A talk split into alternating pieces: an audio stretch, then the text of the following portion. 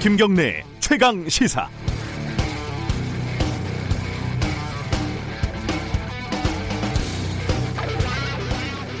어제 오프닝에서 어, 한국의 부동산은 복잡하게 얽혀 있는 욕망의 거미줄이다 이런 말씀을 드렸는데요.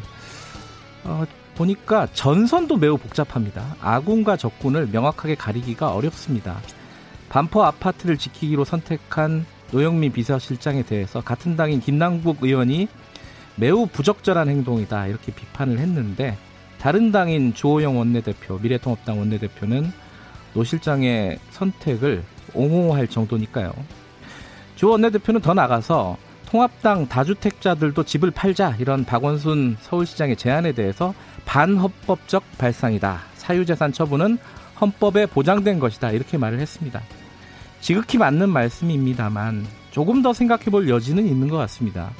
우리 헌법 23조 1항은 어, 모든 국민의 재산권은 보장된다라고 적어 놓았지만 바로 뒤에 그 내용과 한계는 법률로 정한다라고도 규정을 하고 있습니다. 예를 들어서 공직자 윤리법 같은 경우에 고위공직자의 주식을 매각하거나 백지 신탁하도록 강제 규정하고 있습니다. 한국 사회에서 부동산도 주식 못지않게 이해관계가 복잡한 물건입니다. 다주택자들, 부동산으로 수십억 돈을 번 재테크 승리자들, 수백억 부동산 부조, 부자들, 심지어 수십 채의 집을 소유한 임대업자들이 부동산 정책과 관련 조세 정책을 만들고 운영한다는 게 과연 합당한 것인지 한번 생각해 볼 여지는 있습니다. 어, 우리 헌법 제46조 2항은 국회의원의 의무를 이렇게 규정하고 있습니다. 국회의원은 국가 이익을 우선하여 양심에 따라 직무를 행한다. 7월 8일 수요일 김경래 최강 시사 시작합니다.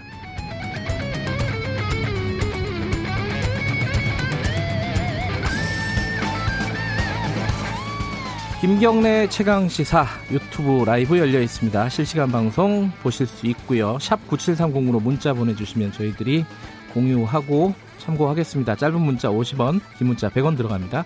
스마트폰 콩 이용하셔도 좋고요. 오늘 1부에서는 지금 말씀드린 부동산 정책 관련된 얘기 좀 해보고요.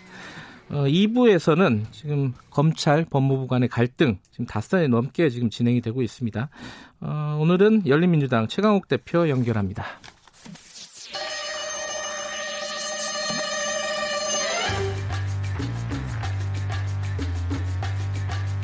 네, 매일 아침 여러분들께 퀴즈를 내드리고 정답 맞추신 분들 추첨해서 시원한 아메리카노 쏘고 있습니다. 오늘의 문제 나갑니다. 자, 오늘은 요리 문제입니다. 스티븐 비건 미 국무부 부장관이 어제 오후 방한했습니다. 미 국무부 2인자인 비건 부장관은 방한할 때마다 이 요리 음식점을 찾는 것으로 유명합니다. 이번에는 코로나19로 식당 방문이 어려우니까 아예 요리사를 대사관저로 초청을 해서 이 요리를 즐겼다고 합니다. 비건이 사랑하는 한국 요리 이것은 무엇일까요? 1번 돼지갈비 2번 냉면 3번 닭 한 마리 이건 뭐 뉴스 안 보신 분들은 진짜 어렵겠네요. 정답 아시는 분들 짧은 문자 50원 긴 문자 100원 들어가는 샵 9730으로 정답 보내주시기 바라겠습니다.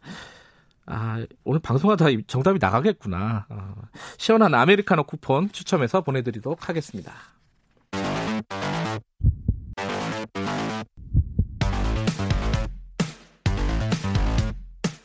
오늘 아침 가장 뜨거운 뉴스. 뉴스 unboxing. 네, 택배 박스를 뜯는 두근두근한 마음으로 매일 아침 준비합니다. 뉴스 unboxing 고발뉴스 민동기 기자 나와 있습니다. 안녕하세요. 안녕하십니까. 시사평론가 김민하 평론가 나와 계십니다. 안녕하세요. 안녕하세요. 어, 비건 얘기는 좀 이따 하고요. 자, 추미애 장관, 법무부 장관이 윤석열 총장에 대해서 어제 또 한마디 했습니다. 계속 이게 며칠째 이어지고 있는 내용인데, 먼저 뭐 정리를 하고 넘어가죠. 법무부가 입장문을 냈는데요. 예. 검찰총장은 좌고우면하지 말고 장관의 지휘 사항을 문헌대로 신속하게 이행해야 한다. 이렇게 에, 윤석열 검찰총장에게 촉구를 했습니다. 네. 검찰청 공무원 행동 강령을 거론을 하면서 검찰총장이라도 본인 가족 또는 최측근 검사가 수사 대상인 때에는 네. 스스로 지휘를 자제하거나 회피하는 게 마땅하다 이렇게 밝혔는데요. 네. 사건에 자신의 최측근인 한동훈 검사장이 이 포함돼 있기 때문에 예, 법무부 장관이 검찰총장을 지휘해서 배제할 수 있다 이런 뜻을 강조한 것으로 보입니다. 어제 이제 몇 가지 새로운 얘기가 나왔는데 관련해 가지고 어, 법무부에서 지금 이렇게 빨리 대답을 내놔라. 네. 어, 아니, 아, 대답을 내놔라기보다는 시킨 대로 해라 이거죠. 그래서 지휘한 대로 이행을 해라 이렇게 얘기를 했고 어, 미래통합당 쪽에서는 청와대 배우설을 얘기를 했습니다. 이건 어떤 얘기죠? 이 법무부가 이 네. 수사지휘권 발동을 할 때 그 네. 그 내용이나 이런 것들을 청와대 뭐 민정수석실 통해서 보고를 했고 그것을 어떤 승인을 해서 뭐 이루어진 일이고 그것은 어, 이 정부 여당의 이, 이 정권의 윤석열 찍어내기의 일환으로 진행된 일이다 뭐 이런 얘기인 거죠. 음.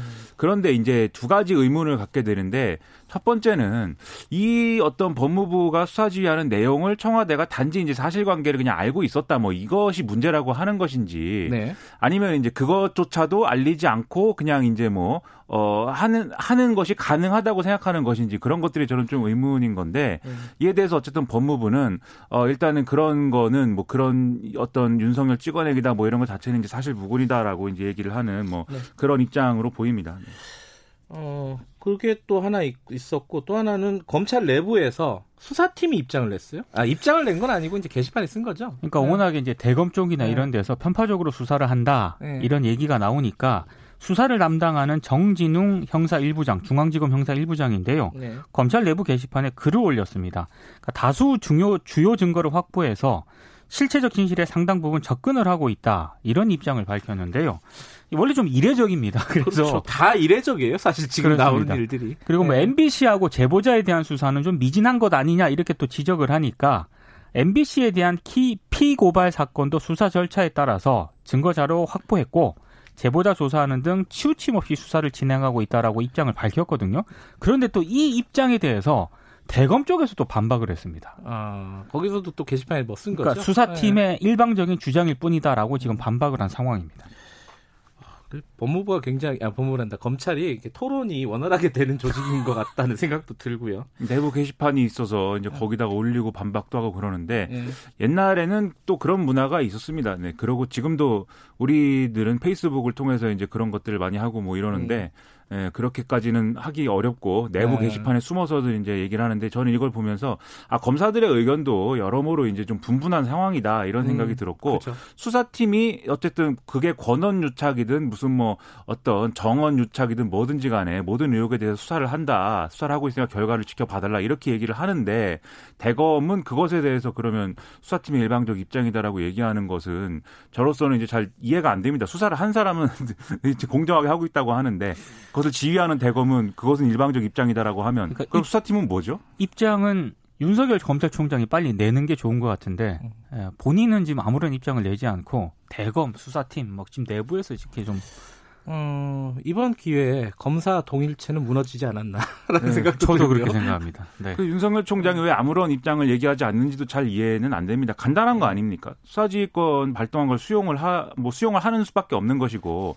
수용을 해서 내용 그대로 이제 이 법무부가 얘기하는 대로 내용을 그대로 이행을 하든지 아니면 이 부당한 것을 수용할 수밖에 없는 자신의 어떤 이런 처지에 대해서 어, 사퇴를 하든지 뭐 두 가지 방안밖에 없는 거지 않습니까? 저는 뭐 전자가 더 바람직하다고 보는데 지금 앞으로 이제 검찰의 어떤 권력이나 이런 것들이 줄어드는 시대인 거고 공수처도 마련되고 검경 수사권 조정도 있고 그럼 새로운 검찰의 모습, 새로운 검찰과 법무부의 관계 이런 것들을 만들어 가야 되는데 그런 거를 보여주는 계기가 되는 게 가장 생산적인데 그 결단을 좀 빨리 해야 되겠습니다. 이재기권이 있다고 어, 또 해석하는 사람들도 있잖아요. 근데 그 이의제기권이라는 게 검사들끼리 하는 이의제기권이고, 음. 그 다음에 만약에 이제 장관의 이제 수사지가 이제 부당하다라고 주장하려면 그것은 위법이다라는 논리가 있어야 되는데, 예. 그래서 왜냐하면 그래야 이제 일반적으로 공무원들이 상관의 부당한 지시를 거부할 수 있다라는 어떤 보편적인 어떤 그런 원리로서 거부하고 싶다. 그러니까 위법이다. 이 주장을 하는 건데, 사실 뭐가 위법이라는 건지 지금 따지기도 어렵거든요. 지금 이제 위법이라고 하는 게 예. 검찰총장의 지휘권을 이제 침해했다. 뭐 이렇게 얘기를 하는 하는 건데 네. 그 얘기는 첫 번째로 법무부 장관의 수사지휘권 자체를 이제 부정하는 얘기가 될 수가 있고 그건 네. 이제 뭐 검찰도 주장하고 싶지 않은 내용일 겁니다. 두 번째로는 추미애 장관의 그 이 수사에 대해서 검찰총장이 손을 떼라는 게 이 직무에서 배제한 것이다. 이 논리를 가지고 요비라고 하는 건데 그 사실 윤석열 총장이 그 내용으로 수사 지휘를 하면 되는 거잖아요. 자기가 분명히 얘기를 하지 않았습니까? 그것도 수사 지휘죠. 수사 지휘를 안 하겠다도 수사 지휘입니다. 그렇게 하면 되는 것을 왜 직무에서 배제해서 위법이라고 하느냐 그런 건 저는 음. 의문이라는 거죠. 어, 오늘 오늘따라 김민하 평론가가 말씀이 많으시네요. 아, 답답해서 이, 그렇습니다. 입이 풀렸어요, 입이. 아니 답답해서 시사 평론을 맨날 똑같은 걸 가지고 똑같은 얘기를 하는 시사 평론가의 아픔이 있습니다. 다른 얘기. 그 옵티머스 수사팀이 어, 보강이 됐다고요? 그렇습니다. 옵티머스가 이게 뭐 네. 뭐 트랜스포머 얘기인 줄 알았는데 옵티머스 자산운용 펀드 사기 의혹이라는 게 있는데 이것을 서울중앙지검이 어, 또 큰 어떤 수사팀을 꾸린다 이런 얘기입니다. 그래서 어, 검사 10여 명과 수사관 등 최소 2, 30명 규모가 되는데 이미 어, 금융수사 전문 인력 10명 안팎의 검사가 있기 음. 때문에 이걸 이제 수사를 더 열심히 한다 이런 내용인데요. 이게 라임이 문제도 그랬지만 이번 사태에 대해서도 뭔가 전관계 전관계 로비 의혹 이런 것들이 제기가 되고 있는 거거든요. 그, 그 이제 인, 인사들을 보면은 이제 청와대하고 관련이 있고 문재인 그렇죠. 캠프와 관련이 있는 사람들이 있기 때문에 그렇죠. 그죠? 그렇죠. 그 부분 보겠죠 검찰이 그죠? 그렇죠. 음. 그래서 이런 음. 의혹을 음. 수사할 때 그러면 이것도 뭐 여러 가지 무슨 논란이나 이런 것들이 뒤따를 거 아닙니까? 그렇죠. 이런 수사를 잘 하려면은 이 검찰이 정말 공명정대하게 칼을 들이대서 정말 썩은 부위를 잘 잘라내고 잘라낼 수 있는 능력을 갖추고 있다. 이런 걸 증명해야 되는데 앞서서 말씀드린 이런 여러 가지 논란이 있는 상황에서 이런 수사를 제대로 할 수 있겠느냐. 저 같은 사람은 의문을 가지는 거죠. 알겠습니다. 어, 부동산 얘기 잠깐 할까요? 그 민주당이 원래 총선 전에 그 투기 지역 다주택자들 집 팔겠다 이런 서약서 받았잖아요. 그 부분이 받았죠. 지금 뭐 왈가왈부 얘기가 좀 되고 있습니다. 그죠? 그래서 지금 워낙 부동산 문제 때문에 뭐 민주당이 비판을 많이 받으니까요. 네. 소속 의원 176명에 대한 주택 보유 실태 전수조사에 돌입을 했습니다. 음흠. 뭐 박성중 원내대변인은 현황 파악부터 하는 것이다. 뭐 이런 입장을 밝히긴 했는데 네. 에, 좀 여러 가지 좀 역풍을 고려한 그런 제스처로 보이고요. 그러다 보니까 민주당의 다주택 보유 의원들도 매각하겠다라는 입장을 밝히고 있습니다. 특히 뭐 음. 뭐 이계호 의원 같은 경우에는 비수도권 지역에 다섯 채의 집을 가지고 있어서 좀 비판을 많이 받았는데 세 채는 상속으로 인해서 일부 지분을 가지고 있는 것이고 음. 모두 포기하거나 정리 중이다. 나머지도 매각을 해서 가족이 사는 집 한 채만 남길 예정이다. 뭐 이런 입장을 밝혔거든요. 노영민 비서실장도 청주 집은 팔고 반포집 매각 반포집 같은 경우에는 그대로 가지고 있지 않았습니까? 예. 이거 매각을 지금 고민하고 있다고 합니다. 아, 다 팔아. 그 사실은 어 경실련이 발표를 하면서 네. 민주당 쪽에 문의를 한 모양이더라고요. 이거 아. 어떻게 돼가고 있냐 그랬더니 네. 민주당의 대답이 어 거기에 대해서는 아무런 그게 없다. 왜냐하면 전임 원내대표가 지금 했기 때문에 지금 없어서 이런 식으로 대답을 했다고 경실련 얘기를 했어요. 그러니까 네. 별로 관심이 없었다는 거예요, 사실은. 뭐 그렇 기도 하고 그 다음에 음. 이제 사연 없는 무덤 없다고 하지 않습니까? 그렇죠. 당신이 왜 다주택자인 거냐를 물어보면 설명을 뭘 막 이렇게 민주당 의원들 뭐 또 그렇지만 네. 국회에 있는 모든 분들이 설명을 뭔가 합니다. 근데 설명을 들어보면은 무슨 지금 노영민 실장도 그런 건데 반포 집에는 뭐 아들이 살고 있는데 그러니까요. 그러면 네. 전세를 얻어야 되고 시간이 걸리고 뭐 이렇게 어려워요. 얘기를 하고 네. 그다음에 뭐 다주택자라고 그래갖고 내놨는데 아무도 사가질 않아서 거래가 안 돼가지고 낮춰서 내놨는데도 안 팔리고 뭐 이렇게 얘기를 하고 나는 사무실로 쓰 려고 오피스텔을 얻었는데 그것도 집인가요? 뭐 이렇게 해도 되고 음. 사연 없는 무덤이 없어서 이게 굉장히 뭐가 1주택자냐를 네. 놓고도 자기들끼리 얘기가 잘 안 맞습니다. 국민, 네. 국민들은 사연이 더 많습니다. 아니, 당연하죠. 네.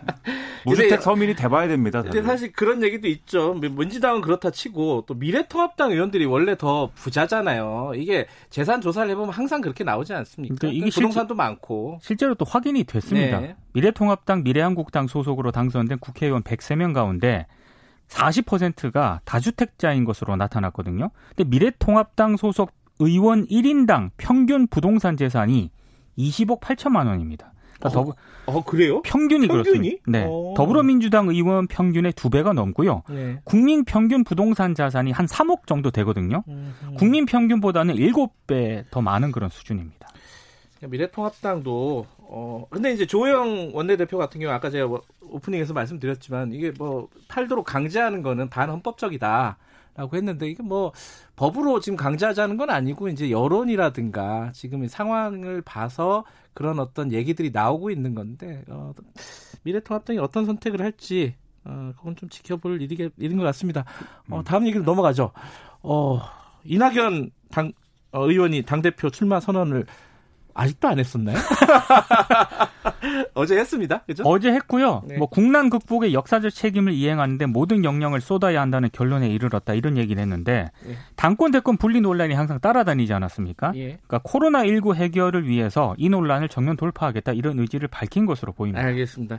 근데 그 김민아 평론가는 왜 이낙연 어, 의원 얘기를 하면서 위기의 사나이라고 적어왔어요? 왜냐하면 어제 당권 도전을 공식 네. 선언하면서 내놓은 출마 선언문을 보면은 네. 모든 게 위기에 대한 얘기입니다. 그리고 아. 지금 대한민국이 엄청난 위기에 빠져 있기 때문에 예. 내가 이 7개월짜리 당 대표가 될 것이다라는 비판에도 불구하고 이렇게 등판해서 당 대표를 할 수밖에 없다. 음흠. 그 위기의 상황에 너는 무엇을 하고 있었냐라는 대답에 책임진 책임 있는 대답을 하기 위해서 예. 그래서 나는 당 대표에 출마한 거다 이렇게 얘기를 하고 있기 때문에 예. 위기에 뭔가 대응하는 비상 비상 대책위원장인가요? 이런 의문도 가졌는데 그런데 그에 반해서 뭐 그런 어 주장은 좋은데 뭐랄까요 어떤 정책적인 어떤 청사진이라고 그럴까요 시대 정신을 담은 어떤 자기의 아젠다라고 그럴까요 그런 건 좀 없어 보여서 음. 그런 거는 좀 더 있었으면 좋겠다라는 생각을 총론적이었죠 했습니다. 어제 얘기는 그렇죠. 네. 뭐 그러니까 비상이니까 비상 네. 시국이니까 내가 와서 뭔가 통합적으로 정리를 해야 된다 이런 이제 느낌인데 음. 뭔가 나만의 어떤 뭐 스토리 스토리는 있겠죠 나만의 음. 뭐 정책 아젠다 이런 것을 던지면 좋았을 텐데 음. 그런 거는 잘 보이지 않았고 기자들이 물어봤거든요. 뭐 그 예. 시대 정신 이런 거는 뭐라고 생각하시나요? 그건 다음에 얘기하자 이렇게 얘기를 했습니다. 음, 다음에 얘기하겠죠. 네, 여기까지 듣겠습니다. 고맙습니다. 고맙습니다. 고맙습니다. 뉴스 unboxing 고발뉴스 민동기 기자 그리고 김민하 시사평론가였습니다. 지금 시각은 7시 36분입니다.